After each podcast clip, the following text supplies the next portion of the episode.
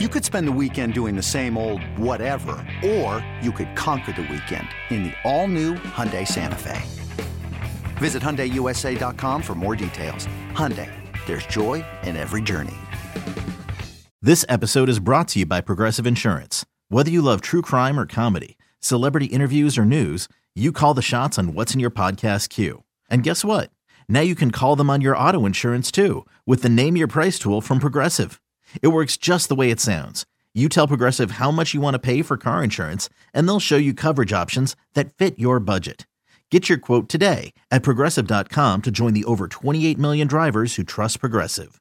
Progressive Casualty Insurance Company and Affiliates.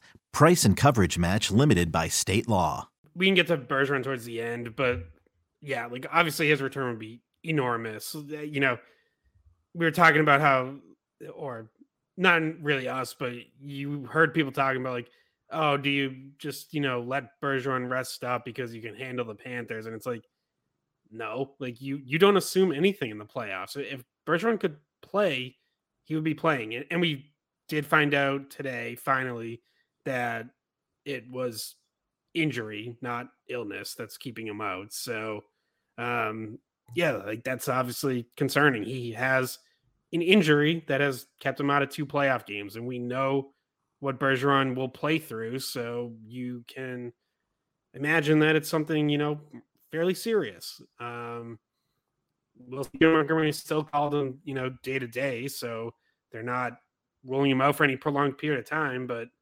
uh, but yeah, like clearly they did miss him. They definitely missed him in game two. So, you know, for anyone who thought like they're just going to be fine and they'll roll past the Panthers. Like I, I know I picked a sweep. I obviously acknowledged before you know game one that like if Bergeron was going to miss time, that changes it. But um oh, I didn't know there was an asterisk in there, Scott. Do we get to play that game?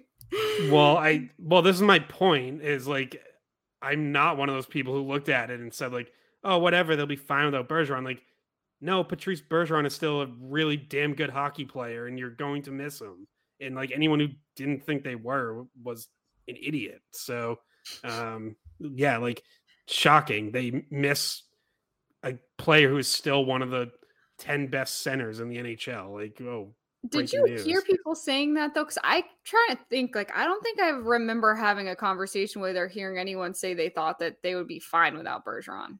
I like a lot of a lot of the conversation, and it's gonna get worse now.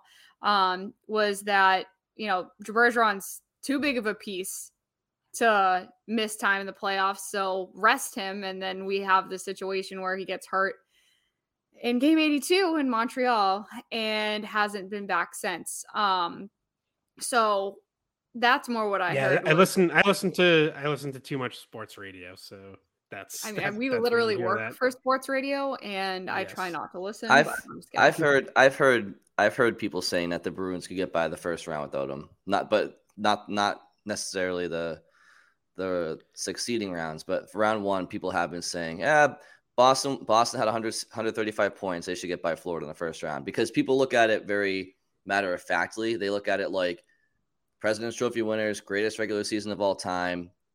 You're playing an eight seed. You don't need your captain. You shouldn't need your captain.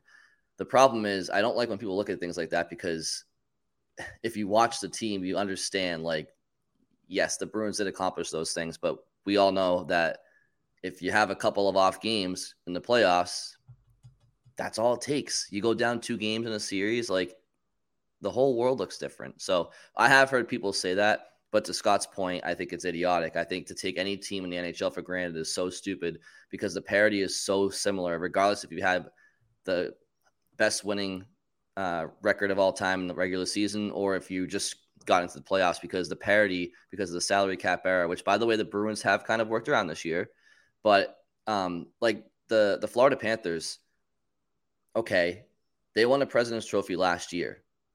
They switched out Huberdeau for Tkachuk. That's a win. And yes, they lost. They lost uh, Mackenzie Weegar, but like it's not like they had a massive and they lost uh Mason Marchment to Dallas, but it's not like they had a massive personnel turnover from the President's Trophy roster that, that they were last year. So so to, to look at them like a traditional eight seed, I feel like was is irresponsible for fans. We t- and and like They just got they, they had a really bad first half of the season. Florida did, but they're they are on paper they are not an eight seed. So for to look at it any other way would be silly. But yeah, I, I kind of forget what, what we were even talking about. But yeah, well, uh, I do want to ask just because we're like we're kind of walking down this road, Scott. We, After seeing you know the way that the Bruins have matched up against Florida in the first two games, do you feel like maybe you would have changed your mind a little bit about the the Islanders versus the the Panthers, who the Bruins would match up better against? Because even the goaltending has been okay. Like it hasn't been terrible. Lyon has made some, you know, he's let in some soft ones, but he's also not played that enough to get pulled out. They had a chance uh to take him out for game two. They they keep him in there. And um I don't know how you feel about the matchup now and and what it looks like when you actually see it um as probably what would have been the Bruins toughest or and is the Bruins toughest outcome for how they could have drawn an opponent. Um no, I don't know. I mean, I, I still so I'm not going to change your mind now. I, I don't really think there's any point to even like doing this exercise, honestly, because like my reasoning was I was worried more about Sorokin than anything that the Panthers had. So like I'll stick by that, I guess. But I never thought like the Panthers were a bad team. I thought the Bruins, if Bergeron was going to be in, could sweep them because they're much better defensively and have a much better goalie. Uh, in game two, neither of those things were true. Their defense let them down, and uh, Ullmark, I guess we might as well get to this. Like, I didn't think Ullmark played very well in game two. Like, yeah, the defense in front of him let him down, hung him out to dry, whatever you want to call it. But I thought there were there were a few savable shots in there that got past him. You know, the first one, Sam Bennett, like, yes, he's coming in alone, but he gets beat on a kind of weak shot five hole. Like it was just seemed like a little out of position and had his legs too open. Um, the the shots through screens in game one, I thought he did a great job of fighting to make sure he saw everything and and gobbled them up. And game two, he didn't really those two Montour shots, like he wasn't able to track them. He didn't fight hard enough to see around the screen. So um yeah, I mean Alex Lyon I thought was pretty bad in game one. That like I heard some people saying like, oh, he was really good because he stopped those couple two on ones. But to me, if you give up like a couple soft goals, which I thought he did, then that kind of qualifies as as a bad game in the playoffs. But he bounced back. I thought he was, I thought he was good in game two. So um yeah, I mean things haven't gone the way that I expected, mostly because Bergeron isn't in, and secondly because I didn't think there was going to be a game like this from the Bruins defense and goaltending. I just thought, you know, that they're so much better than this. They should be so much better than this. Um, and they still can be. Like they if the Bruins play up to their potential, they could win the next three and gentlemen sweep them. Like that's still on the table, but you know, part of losing game two, I thought was them beating themselves. And that's always going to be a recipe for disaster in the playoffs, no matter who the opponent is. So here's another question then, because when coach was asked after the game, would he make a defensive change? Like, would would the the the outcome and what he saw in game two prompt a a change in defensive personnel? And he said he's going to consider changing everything at, in all positions and I don't know why the first thing that popped into my head was goaltending. I, I know the question was about moving Grzelcyk back in. Um, but do you think there's changes that need to be made defensively? Like, are you switching someone else into the lineup on defense, offense, or and you, you know, even in that? Um, yeah, I I think I would make changes at all three levels. We we already touched on forward. I would absolutely, at the very least, you have to change Bertuzzi, Krejci, Pastrnak. I don't think you can run that line back. Um, on defense, I do think Grzelcyk could help. I think now would be a good time to get him in, um, especially when you're looking at breakouts and transitions that have been pretty poor. Not that not like not that Grzelcyk's immune to turnovers. Anyone is capable of them, and Grzelcyk's made them in the past. But I thought, especially a game like I you see like Forbort ice time way down, uh, especially five on five, especially when they're trailing. Like he's, you, you know, you can't really use him in that situation. He doesn't bring enough to the table. You know, when they fell down this game, it's like those are situations where you you know you're used to seeing that Grzelcyk McAvoy pairing because they can be so good in the offensive zone and help create stuff. And um, I know you don't ever plan on being behind, and you want to think positively and and you know hope that you're protecting leads, but the reality of the playoffs is like there's going to be times that you're down a goal or two, and you have to come back and um, you know, I just think Grizzly could help their five and five game because uh, that's, you know, I think they've struggled. I think Florida's been the better five on five team. And in goal, um, it's closer for me, but I think I would probably make the switch to Swayman for game three. Just because, like I said, I thought Ullmark was a little off, and I, I think they've been so close all season. You guys know I've been open to carrying a rotation into the playoffs. So for me, like I would be, I would have already been planning to play both.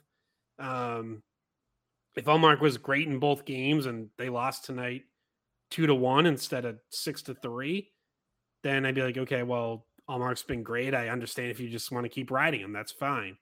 But I think since he had an off game, um, you know, it, it, look, if he's your like true number one, and this is like the classic approach that you take, you know, with that you would have taken with Tim Thomas or Tuukka Rask, then then I guess you keep riding him. And and I kind of feel like that's probably what they're going to do, honestly, is I think they're going to just keep riding Ullmark because they've decided he's their number one, and it's going to have to get you know bad multiple games in a row to move to, to take him out. But personally, I would go to Swayman. I will say that in a conversation that I had, the the only reason I, uh, not the only reason, but I think they stick with Ullmark, and this is my main reason why is because I was in a conversation earlier today with some of the other reporters, and they said that this morning Swayman was maybe not seeming fully healthy um, and was asking for calcium and was just not like not a hundred percent. So, um, you know, there's a chance that his health factors into whether or not he'll play game three as well.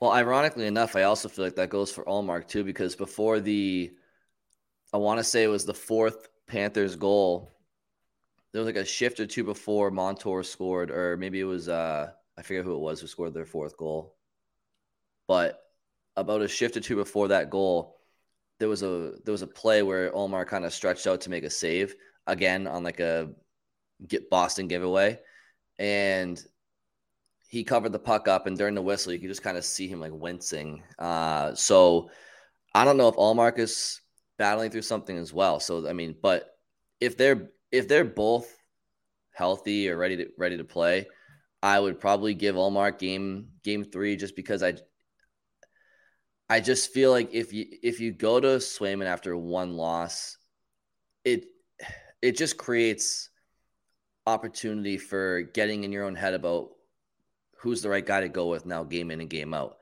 But if I but if Ullmark loses game three, I, am good to ride Swayman until he gives you a reason to put Ullmark back in.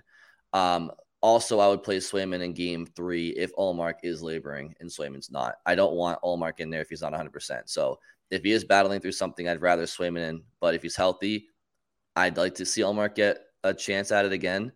But that's the goaltending situation. That's that. That's one conversation. But Bridget, to your other questions on the back end, I'm all for Grizzly going in for Forbort. I think.